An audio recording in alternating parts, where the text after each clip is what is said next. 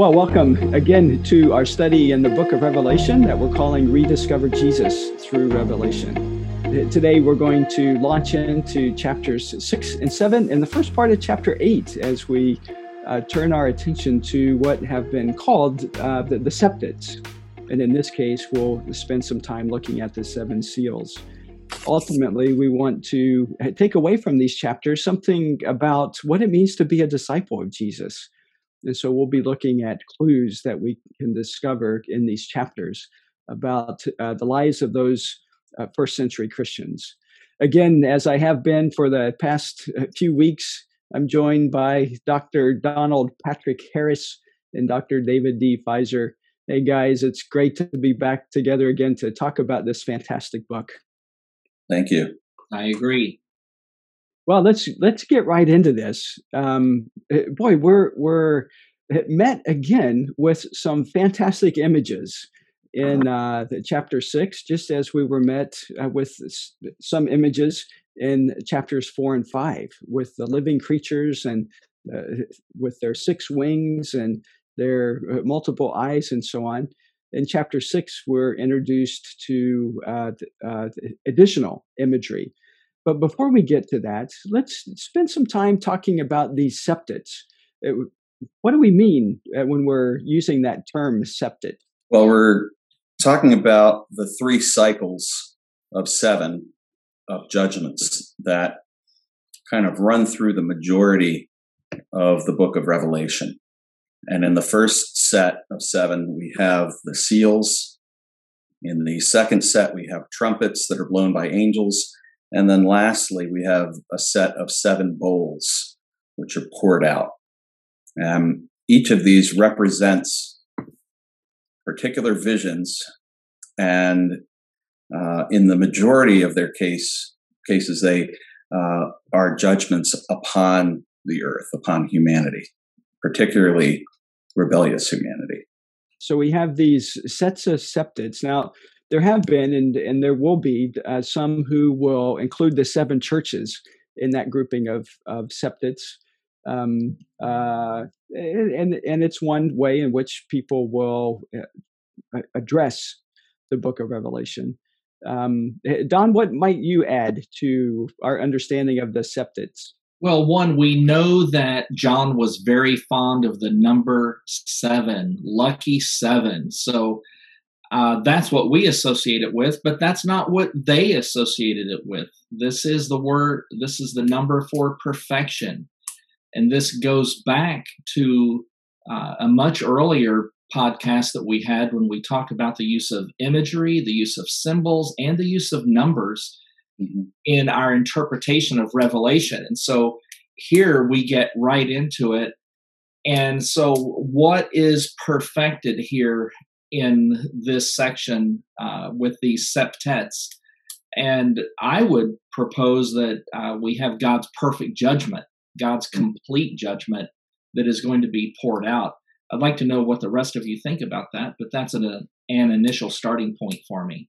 Sure. Yeah, absolutely. I mean, we do see uh, God's judgment, but um, perhaps we see even more than that. Don't we see the completion of his mission? As well as we uh, look at some of the parallels, particularly with the, the, the seventh of the seals, the trumpets, and the bowls, uh, that is seeming to declare uh, something that's been completed um, in in regards to God's mission. Mm-hmm.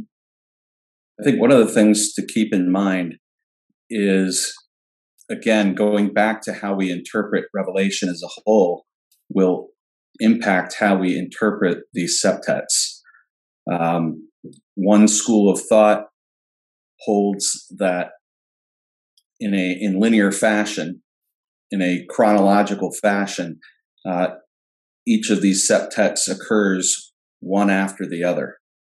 And uh, if I remember correctly, this is during the uh, tribulation period, uh, the first what three and a half years or something along those lines.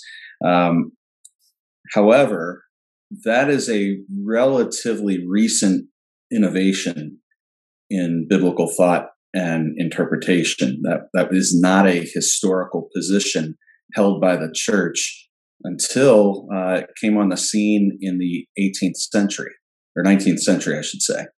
Uh, to that point, I think there was a general agreement that these septets were perspectives and expressions of the same event between the times of Christ's two comings. And so what we have here is, uh, I guess, in more contemporary parlance, uh, the camera shifts perspectives and locations, but it is all looking at the same event, just from different angles, um, almost like an artsy film, if you will. Uh, so we get these different takes, but they are all expressions of both God's judgment against rebellious humanity, but also his bringing to completion his plan for his church, the elect. Yeah, that, I, I, mean, uh, I think that, and I'm glad that you mentioned that, David, um, because we're we're uh, we've kind of taken the position that we're not looking at Revelation chronologically, and uh, and when we do, we get into, or when people have looked at it chronologically, they, they get into some issues with interpretation that just simply doesn't seem to fit with the the period of time. And Don, as you continually remind us, Revelation cannot mean what it did not mean to uh, those first readers. So we really want to dive into this in terms of how the first century church would have thought of this. Um, it, it, does feel at times uncomfortable for us as Westerners who think in a linear fashion that, uh, that we think in terms of history and and uh, and time to put ourselves in a position with John, who really is writing almost from outside of time. Uh, he, has been taken up into heaven and been given this vision that isn't necessarily uh, fitting for a time of of, of uh, chronological time. I would say that is probably the one place where I still find myself really struggling I, I struggle because I tend to think in a linear fashion. Yeah, so I get hung up on this linear progression idea because I just naturally want to go there. Our culture focuses on storytelling that primarily uh, takes you through a series that you expect to hear. Uh, but I think we're going to see that there's something different here, both in the culture and in this book. Mm in all fairness, I mean, both that's the way we are trained to learn, and God has clearly presented the unfolding of history in a linear fashion. Um, we are told that uh, man will die once and be judged that there is no reincarnation that the wheel doesn't keep going around and round. You know the wheels on the bus go round and round. No. Um, the whole of scripture is to be understood linearly. We have a beginning we have an end. Jesus himself declares that he is the alpha and the omega the beginning and the end. So i, I don't think that that is your problem alone don and I think in many ways we've been conditioned to read scripture that way. Revelation is such a unique uh, animal, if you will, uh, because it, it does combine so many different genres, uh, but then it does this uh, repetition of the septets. And so I think as Jesus said to the seven churches, uh, let him who has ears to hear hear. We we need to be attentive, and we also need to be relying on the Holy Spirit for uh, both interpretation, understanding, as well as application. And and I don't mean to throw mud at those of other schools of thought that disagree with what we're saying.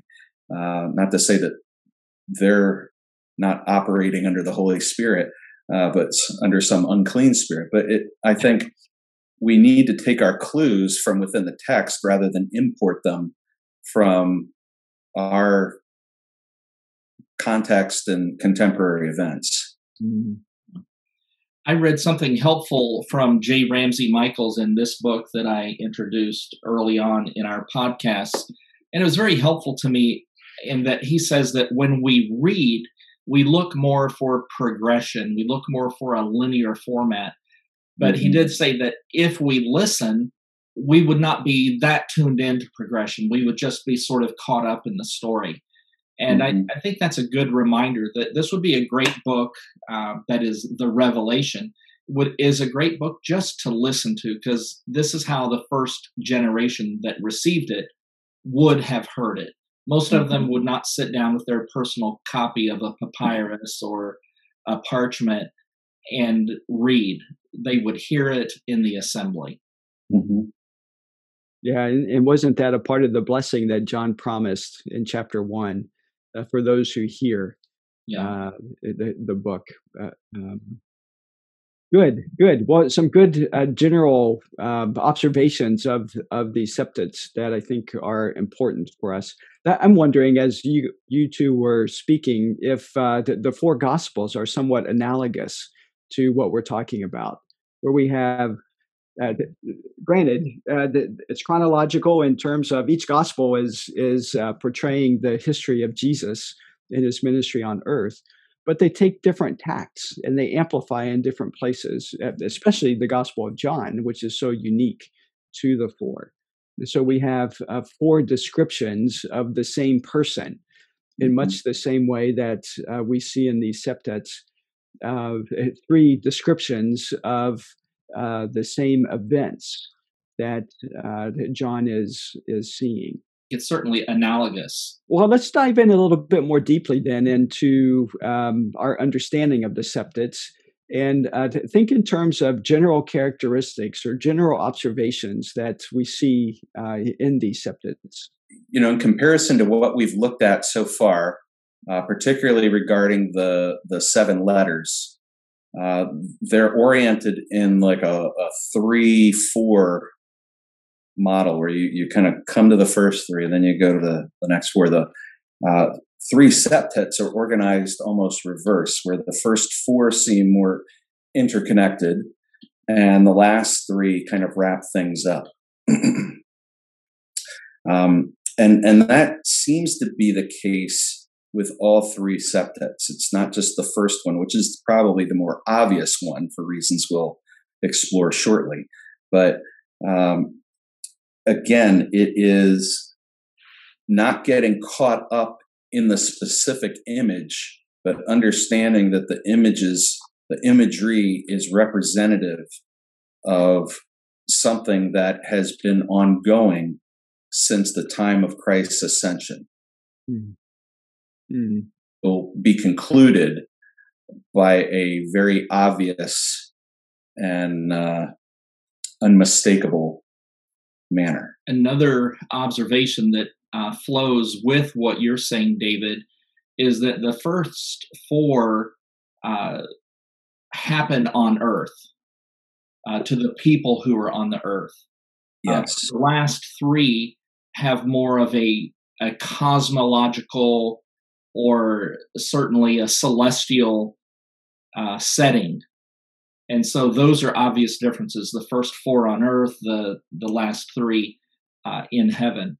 So that's a good observation to put those things together. What we see in those first four, it seems uh, to me, at least as I read through those septets, are things that are similar. They're not exactly one to one parallels, but certainly similar in regards to the turmoil that will be experienced uh, on Earth. Um, it, it's it's uh, it, you know we read about war, uh, political turmoil. Uh, we're reading about economic turmoil and societal turmoil that throws everything kind of wacky that leads to um, those final uh, three seals or or trumpets or bowls, uh, Don, that you were talking about, were more cosmological. I think it's important for us to remind ourselves of what would the original hearers have thought when they heard this, and it would have sounded familiar to them uh, because of uh, Ezekiel, because of Zechariah, and even early Christians who had already read and perhaps were familiar with Jesus' Olivet discourse, his uh, discourse about when is the uh, end going to come and you know what is it going to be like so mm-hmm. i think we're we can be more grounded in our observations and our interpretation by understanding the old testament background and then even the uh, particularly the synoptic parallels that have to do uh, with the end of the age yeah, we've we've said it before. I think that uh, you really have to have an understanding of the Old Testament and how John was being inspired directly or indirectly or both to see and then write down images that for those first century believers would likely have brought that kind of uh, understanding forward. Uh, judgment in general, disease, uh, war, as you said, um, pestilence, and economic ruin, uh, judgment against God's enemies for what they did to God's peoples. I think that's uh, Zechariah 6. But uh, it, it's not that we can't possibly come to a conclusion but the more we're familiar with the source of the imagery, I think the greater likelihood for a better interpretation. The, the purpose behind uh, these pestilence, these this turmoil, it, it, seems to me that you know knowing who God is as a missionary God, the, the missiological nature that we're seeing in the Book of Revelation, as, as well as the theocentric, the doxological that we've been talking about, it seems to me that there uh, is evidence that God is doing these things in order to get the attention of people. Um, eh, yes, it is a judgment, but it's not a judgment in terms of its finality. He he still desires to be in relationship with people, and uh, we see expressions of this, uh, particularly in this uh, first set of sevens, uh, when those who are um, uh, who, who are experiencing uh, God's judgment are aware of who He is and His holiness, and they're fearful of that. And um, you almost get a sense as well that there is a point that people might still be repentant and and turn to Him. Mm-hmm. Well, so some eschatological hope even in the times of turmoil. Mm-hmm. I, I, think that's very much the case that uh, this this is judgment, but it's not judgment in the sense that uh, God's nature is to be cruel. Uh, this is actually in keeping with God's covenant with Israel, and I don't think that this was lost on the original audience. Is that the things that happen on earth in the first four seals are very clearly things that flowed out of the breaking of the covenant uh, with God. You know, there would be war, there would be famine, uh, rain was withheld, there were uh, terrible things that happened in society, but there were terrible things that happened in nature as well, all as a consequence of breaking God's covenant. So I don't think that's lost, and I don't think it was lost even on the pagans. Uh, one of the uh, aspects of paganism was their devotion to uh, sacrificing to the gods for rain and for crops and uh, mm-hmm. what we would call the fertility cults uh, and the way we refer to them. So, all of this is familiar language that's going to be much more um, uh, understood and received than it is for us today.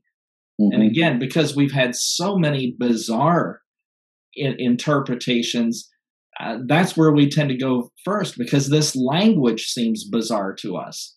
Mm-hmm. But uh, it's much more familiar to them. And so the closer we can get to that source, the better we can understand what they understood, and then, of course, make better application to our own lives today. In terms of judging the particular or specific fallout from each of these judgments as they they go through the motions. Um, you know, we have to understand, perhaps step back even and think that every single one of us was in rebellion against God. And so none of us deserves God's mercy, God's grace. Um, none of us is is begging for God to forgive us and have mercy on us in and of ourselves. And so God's judgment is right. It is just. And so I mean this kind of it's offensive to our contemporary ears because we we think of ourselves as so enlightened and and modern to take that word really out of context but um, the fact that people will die in the course of the pouring out of these judgments the course of the seals being broken and the trumpets being sounded and the bowls being poured out is, not as you said michael it's not an ascription of cruelty and, and, and terribleness to god's character it is in fact the ascription of God being faithful to his word and to himself. And so mm-hmm. these judgments have been, in a sense, predicted since the beginning and are predicated on the historical and ongoing rebelliousness of people against God's rule. And of course, we see that most summed up in Jesus's uh, being arrested in the middle of the night and being beaten and tried in a kangaroo court and then being put to death uh, unjustly by the Romans on behalf of the, the Jewish uh, religious authorities. I mean, it doesn't get any more stark of a contrast than that. And so the fact that God has waited at least this long to our own day and age, and perhaps well beyond it, is a, a statement of God's patience uh, because he wants to see people come to repentance. Uh, but it's also, you know, there, there's this is a double-edged sword. It cuts both ways, and it makes me think of God's words to Abraham, essentially explaining to him why he was not going to take possession of the promised land at that time, was because the sin of the Amorites had not yet reached its fullness. And as we'll see uh, in the fifth or sixth seal, yeah, the fifth seal, uh, that the, the number of martyrs has not yet reached its fullness. So there, there's a play on time and fullness and uh, things being at the right time before God acts, and and that's a scary thing because that's nothing we can really determine for ourselves. We can't watch a, a clock and say, "Oh, here it comes," uh, but Instead, we are to live like faithful servants who are constantly about their master's work so that when the master returns, he's not going to find us lollygagging and enjoying uh, his largesse here on earth. I would also like to note that there are two recipients or two audiences in these seven seals. Uh, one is mankind generally on the earth, uh, but then also among them are Christians. Mm-hmm. And so, what is happening here for the one group who is um, in rebellion against God, for those who are idolaters, that is, they worship themselves and other things and other creatures, it is a judgment. It's an excoriating judgment. But for those Christians who are living and also caught up in that, for them, it is a purifying for them. You know, they're not being punished along with the world. They are being purified to stand out and apart from the world. And I'll add, that's not my original thought. I'd like to attribute that to G.K. Beale, who who makes that point, uh, so that we can see these two different audiences receive the same circumstances, but with totally different mentalities and responses. Well, we we move then from uh, some of our general observations of these septets to uh, the, the, more specific uh, first set of seven in the seven seals that we meet in um, in Revelation chapter six. Uh, what are and again we're looking at some imagery here that uh, might be peculiar to us. Uh, that certainly was familiar in terms of the first century. Um, as we meet these four uh, nefar- apparently nefarious figures of the horsemen Um, eh, let's talk about that a bit. What do you all see in these four horsemen? Well, these are probably the most readily recognized characters in all of Revelation. I mean, I think quite a few people in our day and age, at least in the Western world, have heard of the four horsemen of the apocalypse.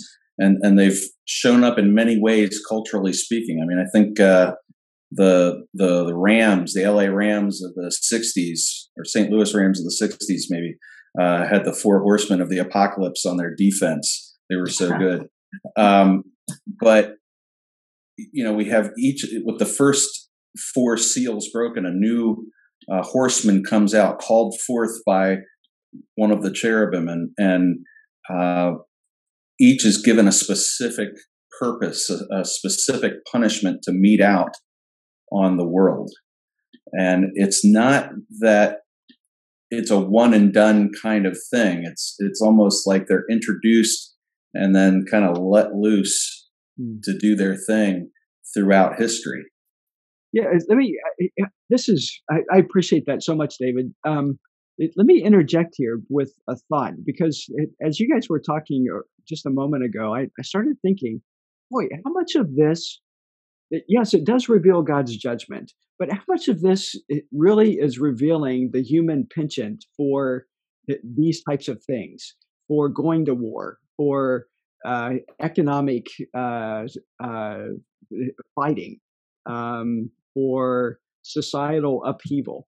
I mean, how much of that really is a part of just our human nature, uh, where we will suffer from those um, eh, those types of effects that we that we're reading, particularly with these four horsemen. Well, we tend to reduce sin, at least in our own day and age. We we tend to reduce sin to moral categories of our choosing, right? Uh, so whatever we find the most offensive is sin, and whatever we do, maybe we're not exactly proud of, but you know we we come up with excuses for that. But in this particular case, these these first four seals are representative of things that could, as you're suggesting, uh, really expose the human heart in the fullness of its fallenness. Uh, we see things, uh, you know, the curse of Adam is that the ground will be difficult to farm, uh, that the work of our hands will be hard. We will not easily and readily uh, bring forth the fruit from the ground, so to speak. Um, war, we see that illustrated in Genesis 4, where brother kills brother, Cain and Abel.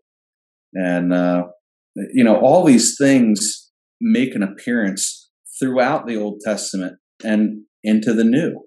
Uh, in, in a sense, they describe the the hard parts of human history. You know, when I read these, that's the sense that I get um, that we're reading descriptions of human history. And don't we mm-hmm. see these re- repeated? Um, and not so much that history is repeating itself, as much as we're realizing that we as human beings haven't really changed um, it, we continue to do the same things. Sure, there, there's moral perfection here, right? Right. Yeah. So. Yeah, and and we're going to continue to experience the the same results from mm-hmm. uh, the things that we've done. Right. I think the difficulty is the magnitude. And when we think of that, um, you know, we we tend to think of these seals and and judgments and such happening on a global basis, and I don't know that that's necessarily the case. Um, you know, they happen in certain parts of the world at certain times in history, uh, and and I think virtually every continent, save for perhaps uh, Antarctica, as far as we know, has felt the the judgment of God in in these ways. Wherever people congregate and and build cities, towns, and uh, civilizations, these things eventually find their way into happening, not because of anything else, but because of our fallen nature. reminds me of Romans 1. Um, yes. You know, the progression of our sinfulness and uh, and ultimately the end result of that is our right. And, and, even there, um, later on in that chapter, part of the problem is that the the judgment of God upon peoples is because the peoples are neither acknowledging God as God nor thanking Him for the provision of all things. Mm. Again, this this constant turn to idolatry. The the our hearts are curved in on themselves. We want what we want, not what God wants. Mm-hmm.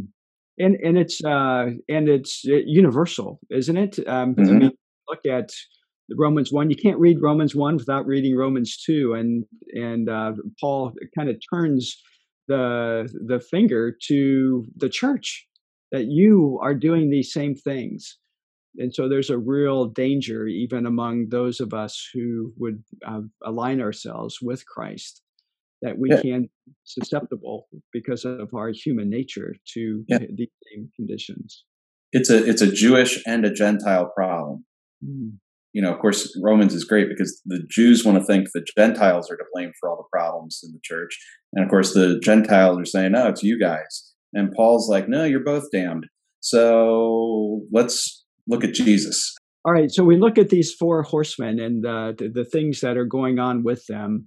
Um, and uh, the, what is it that we're seeing here?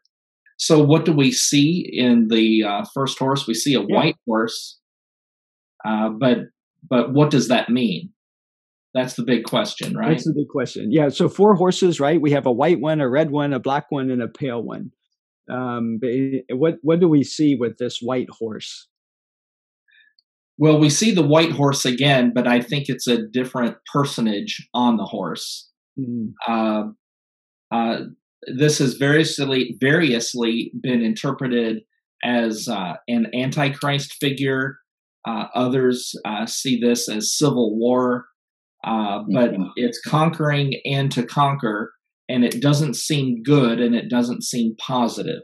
Mm. So whether it's war generally or civil war, I, I know that gets us into the second seal because it's also uh, various variously interpreted in a similar fashion. Mm-hmm. Uh, what well, say, what say ye? Yeah, well, I eh, that uh, yeah, what say all of us? Um, you know, it's interesting that that, and I'll make mention of him uh, continually. Uh, but the first commentary written on Revelation was written by a bishop in uh, uh in, in the third century. In 260 AD, Victorinus writes his commentary on the Apocalypse of the Blessed John. And as he looks at this first first horseman, he takes a different position um, eh, than what has been more recent in uh, eh, those positions that others have taken. And Victorinus sees this as representative of, of believers, that uh, they are on the white horse uh, the, the bow representing a covenant uh, that, that, God has made, and the conquer and to to conquer and to uh, to continue to conquer is the spread of the gospel. Uh, now, many, of course, uh, since his time, look at this very differently, um, as you alluded to, Don, as this being a representative of some type of the Antichrist figure and we have to remind ourselves that the word antichrist of course isn't in revelation at all but it's some figure that seems to be opposed to uh, the, the, people of god uh, and if not god himself. Interestingly enough the reference to a bow uh, might give some clue to who this figure could be uh, some have suggested that this is representative of uh, the cult of Apollo, who is often found with a bow. Um, it seems to me that if we were to go that route, it would be more, more representative of Artemis, who was the goddess of the hunt. Um, eh, who was uh, known uh, in in uh, Greek mythology of of being quite an archer. Um, so so again here's one of those kind of interpretive things that we wrestle with is what would the first century believers have understood by this figure? I think one thing to to recognize and being sensitive to what you just said, Michael, that there's a lot of theories out there. Um, I think the bow, from the various sources that I have looked at, uh, one suggestion is that the bow is representative of the threat of the Parthians mm. to hmm. the east of the empire. And of course, uh, Asia Minor was one of the furthest points, furthest eastern parts of the Roman Empire at that time. And, uh, you know, some people have interpreted the rider as Jesus himself because it's a white horse. You know, good guys wear white. Uh, at least until uh, Chuck Norris came along and filmed that great movie, Good Guys Wear Black. But um, the fact that the term for crown is different, I don't think is accidental. I don't think it's John's attempt to try to utilize a wider vocabulary. Uh, Jesus is wearing a diadem, and uh, what's the term? Stephanos is the term used to describe the crown let me start over again. The crown worn by the white rider. Uh, so there are little details that I think it's fair to say are keys in distinguishing that this rider is not Jesus. Uh, whether the rider is representative of a specific threat to the church or a threat in general to the Roman Empire, I think there's some some leeway uh, or allowances for differences of opinion. But the bottom line is this rider is going to bring a whole lot of trouble on pagans and church alike. I, wonder if this is too simple uh, an interpretation or identification. But what would the first thought of the Christian be who was hearing this? would they not think of Rome and the extension of power and authority in league, even with their local authorities in Asia? The rising cult of the emperor combined with the paganism also in Asia Minor, so that their natural first thought might be the ever encroaching and increasing power and authority of Rome uh, around them and over them. And and that well could be Don because you know there there's kind of the weird juxtaposition that the, the Pax Romana was anything but that for people who disagreed with Rome. Uh, and certainly we see in Jesus' fate at the hands of Pilate and the Roman soldiers um, their attempt to maintain the peace of Rome at whatever cost possible. So, I mean, that is a certainly uh, certainly a possible interpretation as to the identity of the rider. And, and this kind of gets to um, some of the issues in regards to dating of Revelation. Um, mm-hmm. If we were taking a position like I've taken uh, for an early date of Revelation, it would seem more natural that if this were some uh, figure uh, antithetical to Christianity, that this would be more representative of a, a god like Apollo or goddess like Artemis. Um, David, you brought up an interesting uh, observation that I just missed completely, um, but it uh, perhaps bears some some uh, at least a brief mention. Um, the, the, word crown uh, Stephanos in the Greek in Revelation 6 2. It's the mm. same word that Paul uses uh, that, for himself, that a crown of righteousness mm-hmm. has been mm-hmm. laid up for him.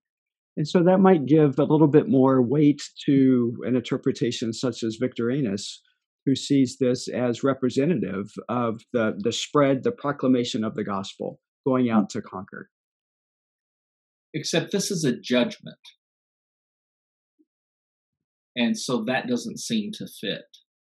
If it is, and, um, yeah, and, and again, I, what I'm trying to do here is not to be contrarian to what uh, scholars are looking at here, but to uh, the, to weigh all the possible uh, considerations uh, as well.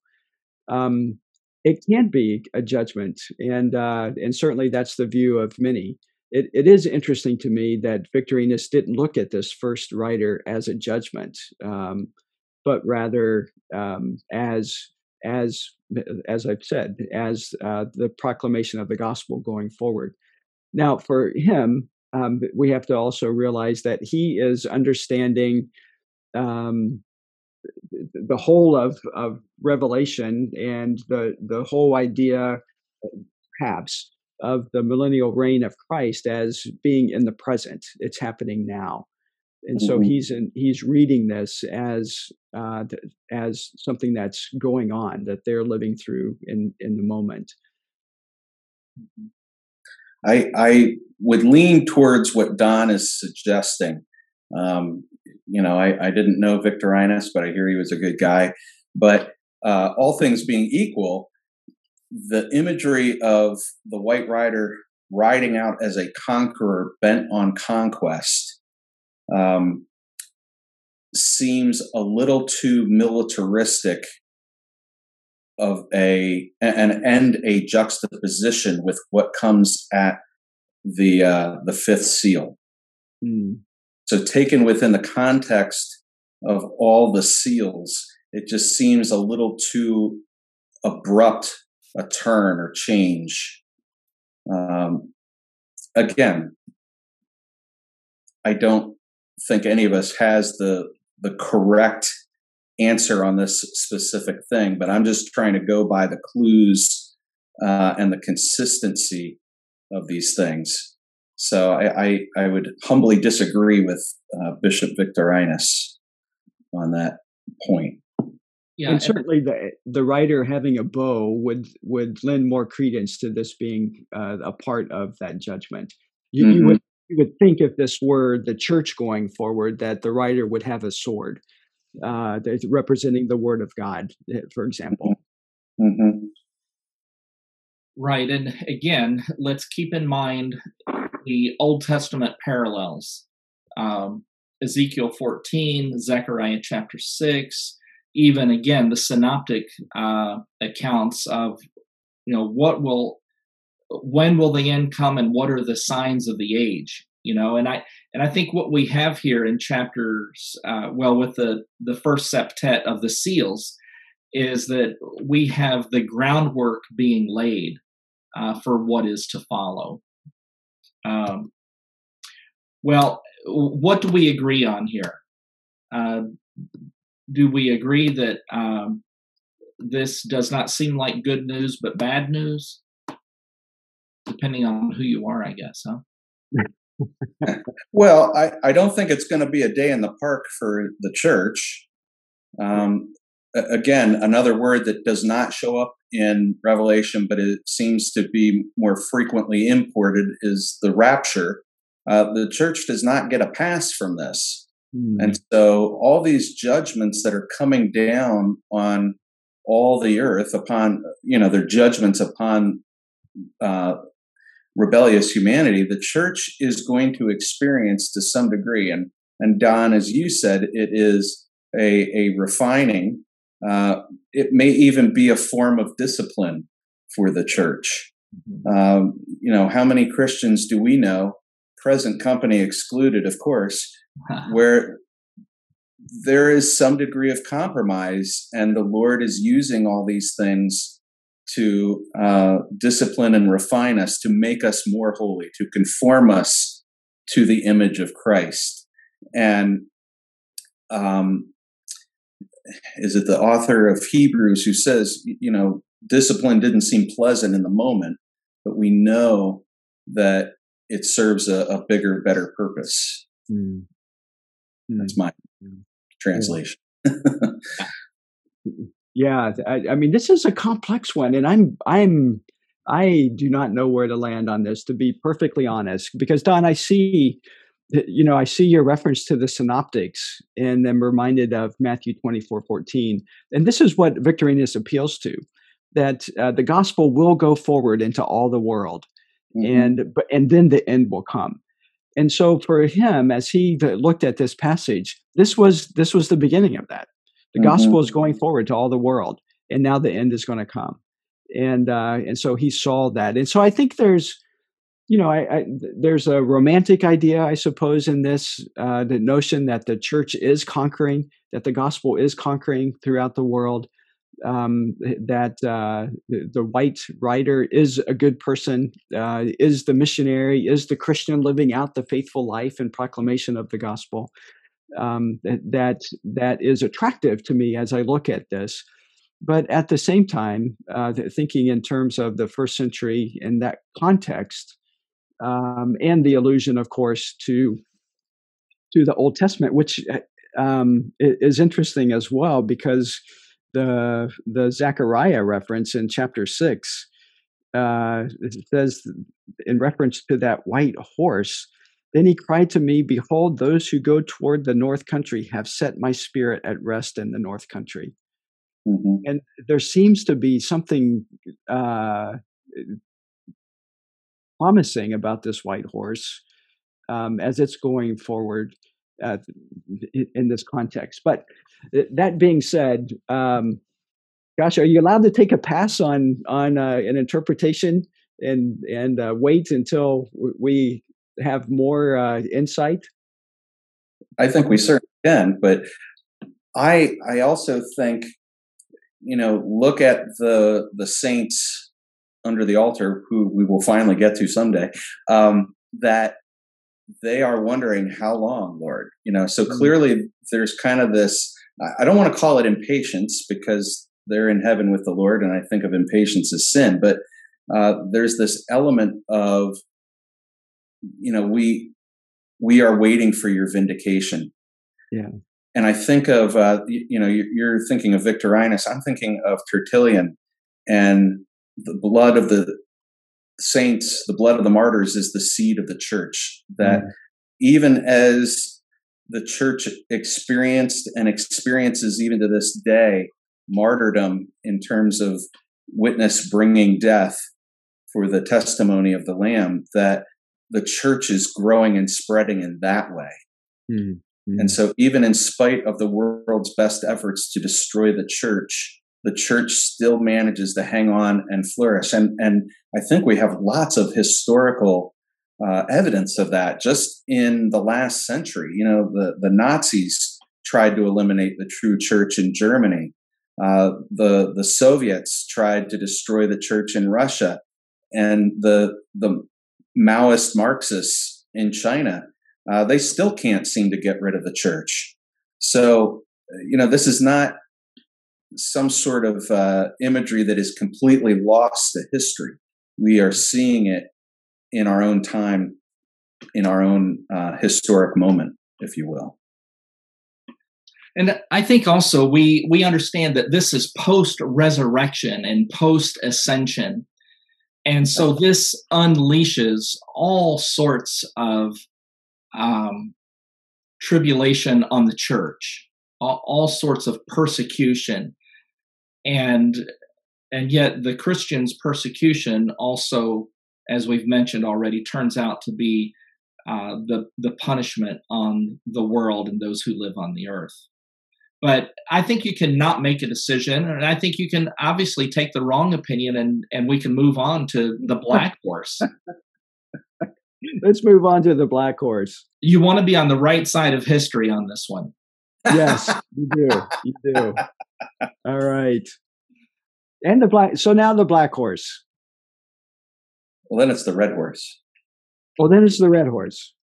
Oh, this that's right. Let's go on to the red horse. Okay. Well, isn't this one uh, pretty much state? Uh, it, it gives its own self definition. Its writer was permitted to take peace from the earth so that people should slay one another he was given a great sword, which was not the gospel sword to slay people. Mm-hmm. That last part was not in the text. I added that. okay. So uh, this the opposite of peace is war, Uh, so this is violence of some sort, whether Yes. it's personal or collective. But it seems, again, the great sword, uh, speaking of widespread, uh, one quarter, is it? One quarter of the people on the earth are um, affected by these judgments. Mm. One third. Maybe it's Yeah. So whatever's happening with this horse, there's certainly turmoil um, Yeah. eh, that's being experienced on the earth. And isn't that the opposite of the peace um, Yeah. that the gospel brings? Yeah. Well, I think I think it's it's put in uh, contradistinction from the gospel that without God, this is what the world would be like. I mean, it's God's restraining grace, uh, literally and figuratively here, that prevents this from being the daily experience of all the earth's inhabitants, um, and and not necessarily to uh, throw in uh, agreement with a particular uh, school of interpretation here, but I mean, you know, we see the the COVID pandemic, and there's been plenty of people who for whom that has been grist for their mill. That oh, this must mean that that Jesus is coming back soon. But let's remember, over a hundred years ago, the the Spanish influenza wiped out. Uh, almost a, a quarter or a third of the world's population. And and there, you know, that's nothing new. There's nothing new under the sun. There have been various other. Uh, I think the bubonic plague wiped out uh, over a third of Europe's population. Mhm. So uh, again, this is there's a a, a historical uh, spiral Yeah. going on here. Mhm. I think Yeah. we've mentioned Yeah. uh, Grant Osborne's hermeneutical spiral before. You know, this is like that a, a historical spiral that we keep coming around. We see the same things happening because God is not yet finished. He has not yet arrived at the final judgment. Mm, yeah, good. I I like that idea of a historical spiral. You know, and not only does it signal this, the idea that you just referenced in uh, terms of God's not finished yet, but it also shows us that human beings haven't changed much No. either, uh, because Yeah. we continue to experience these these same things. And so there is a historical reality, and and what I love about that, and I think we agree, uh, on this is that uh, I mean this book is just as relevant today as it was for the first century. Um, it- it- not that uh, you know we're experiencing the same things, but we do see the the penchant, uh, the tendencies that we have that uh, end up resulting in the lack of peace, for example, that we see here, the wars that we're seeing, uh, the pestilence, and so on, the economic turmoil. And, Yeah. and and just to add this i i do believe that chapter six the the seals this was happening in john's lifetime. Hmm, i don't believe he's speaking futuristically here. I think he's speaking realistically of the Mhm. current reality that they faced Sure.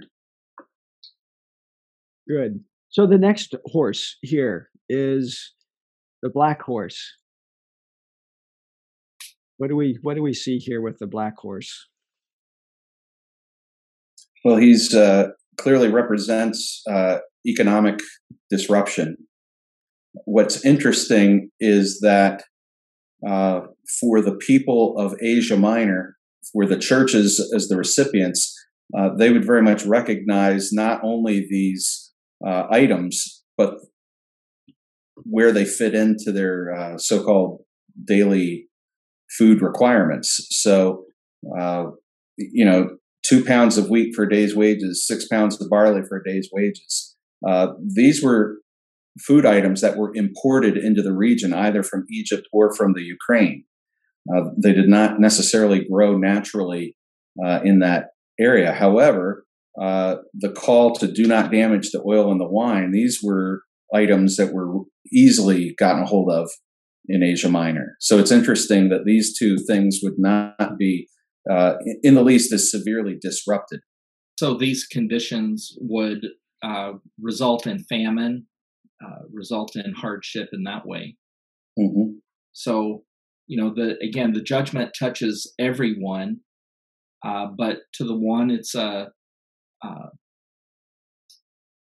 it's an opportunity to trust, and for the others, it's an opportunity for repentance. But that doesn't seem to be forthcoming. So the next horse here we have is the pale horse. I think it's in uh, in Zechariah that the horse is is green, uh, but not necessarily like a, an emerald green or a forest green, but a very sickly pale green. And so this is this is death. Um, and this is a particular rider that I think most everybody really tries to go out of their way to avoid. yeah. uh, and of course, Hades follows along uh, perhaps in representation of the grave. But in some ways, this is the scariest of them all because there's a finality to it. If, if kind of a, a sense that if if death and Hades are coming for you, there's nothing you can do. So these four riders or these four horsemen um, are not giving us a very pleasant picture of what is uh, about to happen or it is happening in in some uh, sense. Um, right. We see war, starvation, plagues, uh, persecution, especially as we get into the fifth seal. Mm-hmm. Yeah, and I, I think we see the how widespread it is. Um, they were given authority over a fourth of the earth to mm-hmm. kill with sword and with famine and with pestilence and by wild beasts of the earth. Um, so you could just imagine one in four is dying. Uh, you, remember what COVID is like for us now, uh, what it's like in India. Right. 320 some thousand cases in one day. Uh, so it's just, you know, going like a fire but uh, here it's uh, pretty widespread, and so you see that the earth is definitely affected, and everyone's going to have a response to it. Uh, and we're not really clued in here as to what their response is yet uh, until we get to the fifth seal and we see the response in heaven. When he opened the fifth seal, I saw under the altar the souls of those who had been slain for the word of God and for the witness they had borne. Uh, so these are martyrs, people who have died for their faith, people who have paid the ultimate price. And now the attention goes into heaven and to these souls that are under the altar. Um, David, I you earlier spoke of a uh, an apt um, historical parallel. Yes.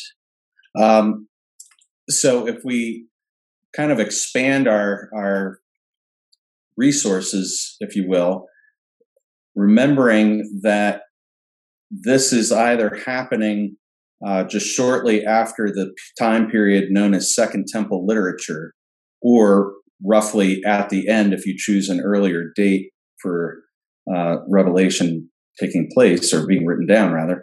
Um, we have within that uh, realm of writing uh, the four books of the Maccabees. The first one is probably the most accurate and a narrative historical account of the the Jewish experience under uh, the last Seleucid ruler uh, Ptolemy and I'm sorry, not Ptolemy, Antiochus Epiphanes the Fourth, who really went out of his way to uh, bring about Greek influence throughout Jewish uh, culture uh, and really despise the Jews from all accounts, uh, going so far as to sacrifice a pig on the altar in the temple. I mean, there wouldn't be anything more uh, horrible to see or hear about as a Jew.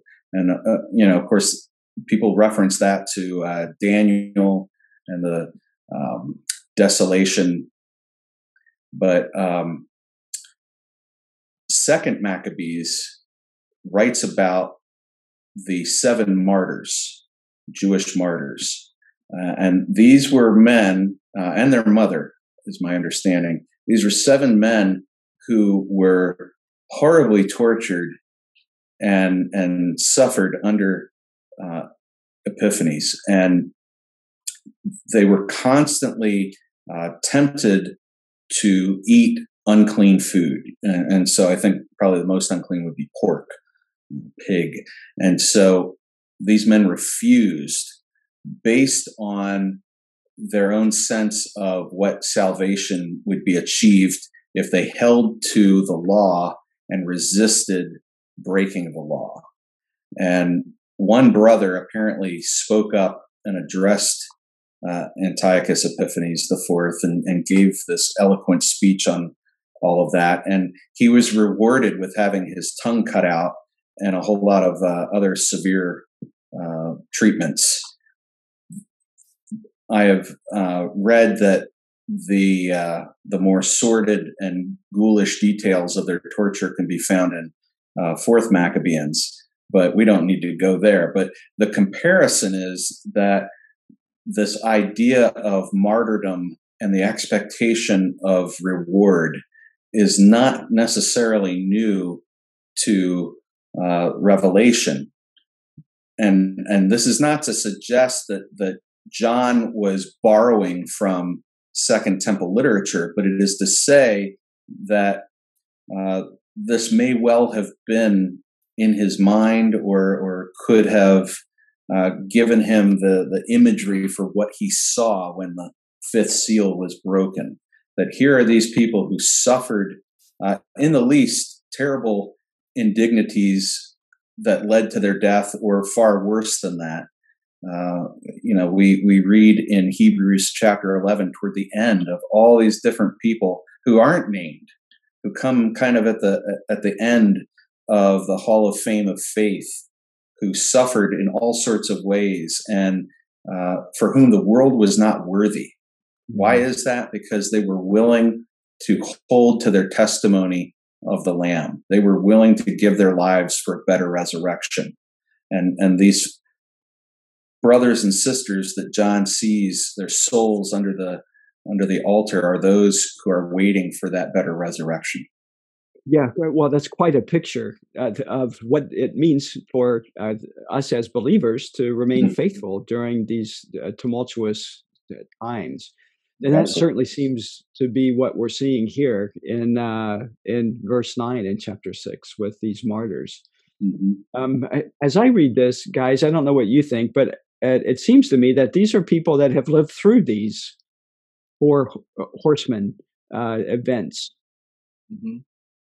Uh, I wholly agree, and um, we. I think this is the result of those four horsemen, and then we hear what they say. Uh, they cried out with a loud voice, "O sovereign Lord, holy and true." Uh, what a great reminder! I you you notice that they did not develop a counter revolutionary strategy to avoid uh, persecution mm-hmm. at the hands of the four horsemen of the apocalypse. But what they do acknowledge, despite their death, they acknowledge the Lord is sovereign. He is holy. He is true. But then they do ask for vengeance. right. How long, O Lord, before you will judge and avenge our blood on those who dwell on the earth. And those who dwell on the earth is a catch all phrase that we'll see time and again for those who do not and will not worship God. Um, yeah. So, uh, what I find fascinating is that they can worship God despite the fact that they lost their lives. Mm-hmm uh, for because of their faith and because of their confession. Yeah, and this says this says something, doesn't it, about uh, what it means to be a disciple of Christ? Yeah, well, I was just going to say, Michael, that this word spe- should speak to us. We should have ears to hear what these martyred brothers and sisters are saying um, because there is an implicit trust in God's plan, even as it has already cost them their lives. And yet, there is this deep, heartfelt um, desire for vindication that seems to transcend the grave. That there is this expectation that God is going to bring to right all wrongs, particularly those who put them to death. Mm-hmm. And I don't know that it is, you know, we talk about vindication, but I, I, at least at this point, feel hesitant to use the word vindictive. I don't think they're being vindictive as much as they are holding to God who is holy and true. Mm-hmm. God is the the object of their cry. And so I think they're calling out for his holiness and justice to be brought into its fullness, which can only happen once the final judgment has been completed. So we need to remember that. Yeah. Do not think it strange that you should be suffering like your brothers and sisters, you know. Hmm, of course, good. we've been inoculated against all of that because we're in America, right? We don't have to worry about suffering and and judgment. Um, but that's a problematic perspective, isn't it? It's it's a uh, dare I say it, a, a, secular progressive historical view that the world's constantly getting better and better all the time.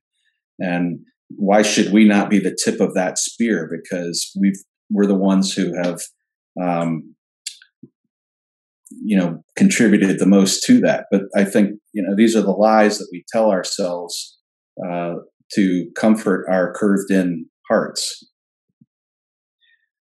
I would like to lay a little foundation here also, uh, mm-hmm. recognizing that the first four uh, seals they are very reflective of the depravity of man. Mm. This is what happens when man's depravity, mankind's depravity, humankind's depravity is given vent without restraint. Mm. Martyrdom and this martyrdom again the the foundation that i want to lay is that i believe that in verse 10 they cried out with a loud voice. Yes it's worship but it's also prayer.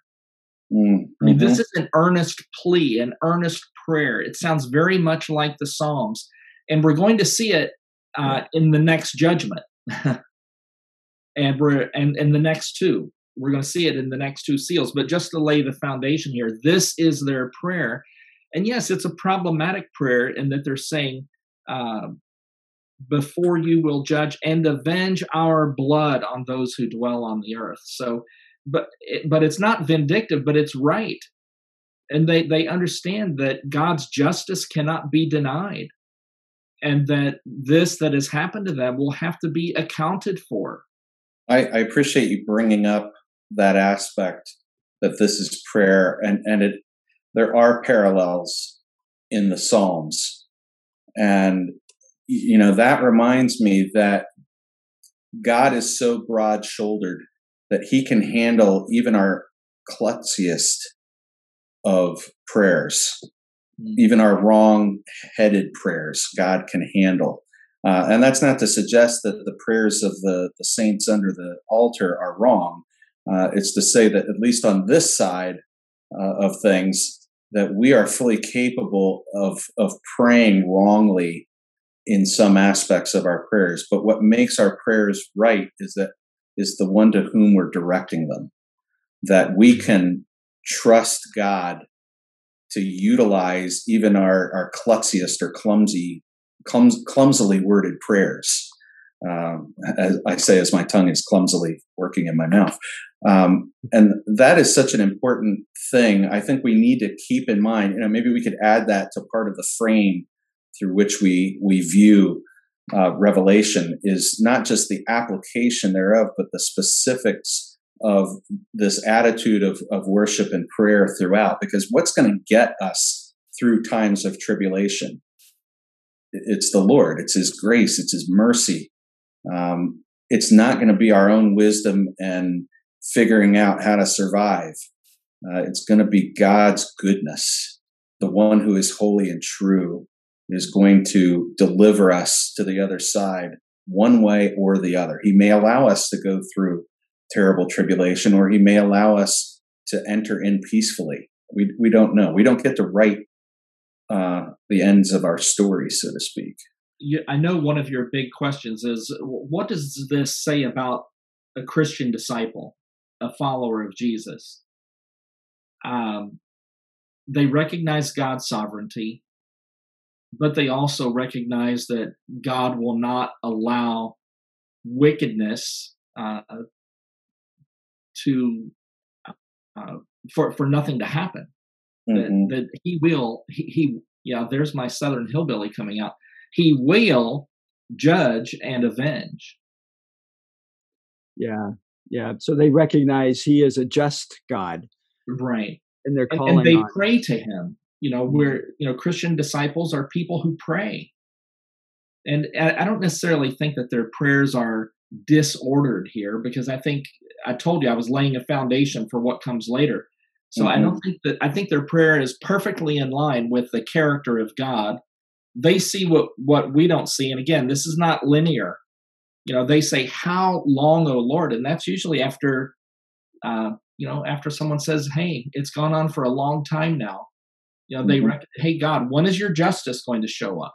I'd like to this additional um, description of these disciples that they were people um, who were founded on the Word of God and people who uh, witnessed. Uh, mm-hmm. They had a testimony of their faith to others. And again, in verse 9, uh, they had been slain for the Word of God and for the witness they had borne. I, I think that's a, a additional uh, pieces of this beautiful portrait of what it means to be a disciple of Christ. Someone who mm-hmm. trusts in God's sovereignty, who mm-hmm. relies on his justice. They are also people who stand on his word and continue to bear witness to the world, uh, even as they go through these very difficult uh, times. Mm-hmm. Great uh, descriptions and encouragement for us as we think and evaluate our own lives um, as followers of Christ. Another element as we move on to verse 11, uh, they are not told that they are going to escape. In fact, they are told just the opposite. They said, uh, rest a little longer until the number of their fellow servants and their brothers and sisters should be complete, who were to be killed as they themselves had been killed. Mm-hmm um, you know, I read that and it it chokes me up to to realize, man, this this is not playing church. mm-hmm. This is the real deal. Great, Don. That's a great example and a great reminder for us, and and perhaps a good point for us to pause our discussion on these first uh, seven seals, this first septet, and uh, continue on our next uh, edition of uh, Rediscovering Jesus through Revelation. Hey, we're grateful for you who are joining us either uh, through the video platform or on the podcast, and uh, we welcome your feedback. As you can tell, we're three guys trying to do theology and community. We don't have all the answers, but we certainly are working toward uh, trying to to understand uh, what God is saying for us today through this uh, beautiful book. So feel free to uh, interact with us on the discussion forum on our Facebook page. Um, we would love to hear from you. And so for Don and David and myself, um, we look forward to joining you next week as we rediscover Jesus through Revelation.